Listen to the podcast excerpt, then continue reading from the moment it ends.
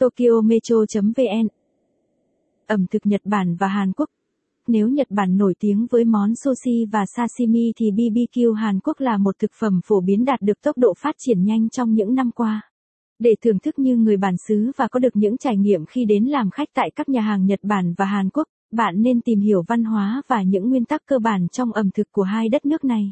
Nhật Bản là một đất nước với những nghi thức và họ mang điều này vào văn hóa ẩm thực. Người dân nước này có những món ngon như sushi, sashimi và nigori.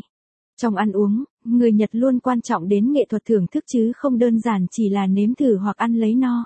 Do đó, khi bắt đầu một bữa ăn, bạn hãy nhớ dùng câu Itadakimasu có nghĩa là hãy cùng bắt đầu bữa ăn và nói Gochisousama deshita có nghĩa là đó là một bữa tiệc vào sau bữa ăn với đầu bếp và nhân viên nhà hàng, để tỏ lòng biết ơn về sự phục vụ.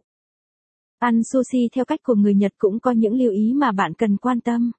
Khi ăn cơm, bạn không nên để đũa dọc theo bát bởi đây là nghi thức chỉ dành cho người đã khuất, không dùng đũa để ghim thức ăn, chỉ trỏ vào người khác hoặc truyền thức ăn sang một đôi đũa khác. Khi muốn gắp thức ăn cho một ai đó, bạn hãy chở đầu đũa để gắp hoặc sang thức ăn trực tiếp từ đĩa.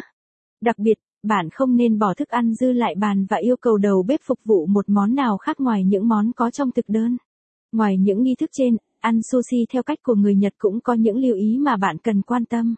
Người phục vụ sẽ mang lại cho bạn một oshibori, khăn nóng, ngay sau khi bạn ngồi vào bàn ăn, bạn hãy lau tay trước khi chạm vào thực phẩm. Đũa gỗ sẽ dính liền ở một đầu, bạn hãy tách chúng ra theo chiều dọc, so đũa với nhau nếu cảm thấy thân đũa chưa mịn và còn những miếng vụn, đừng chà sát những đôi. Nếu bạn thích bài viết này, vui lòng truy cập trang web tokyometro.vn để đọc tiếp.